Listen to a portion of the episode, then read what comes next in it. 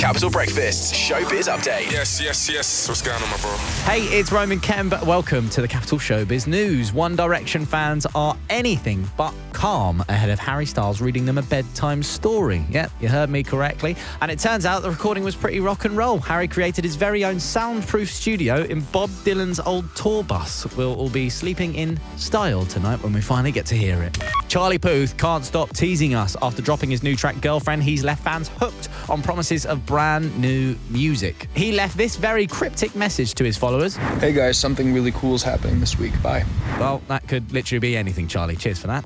Like most of us, Billie Eilish loves a good box set binge now, especially if it's hit show The Office. And now Billie will be putting her time in quarantine to good use, gushing all about it on a podcast. The cast are reuniting to take a deep dive into the history of the show. So, who better to interview them than their number one fan, Billie Eilish? For more showbiz, check out capitalfm.com.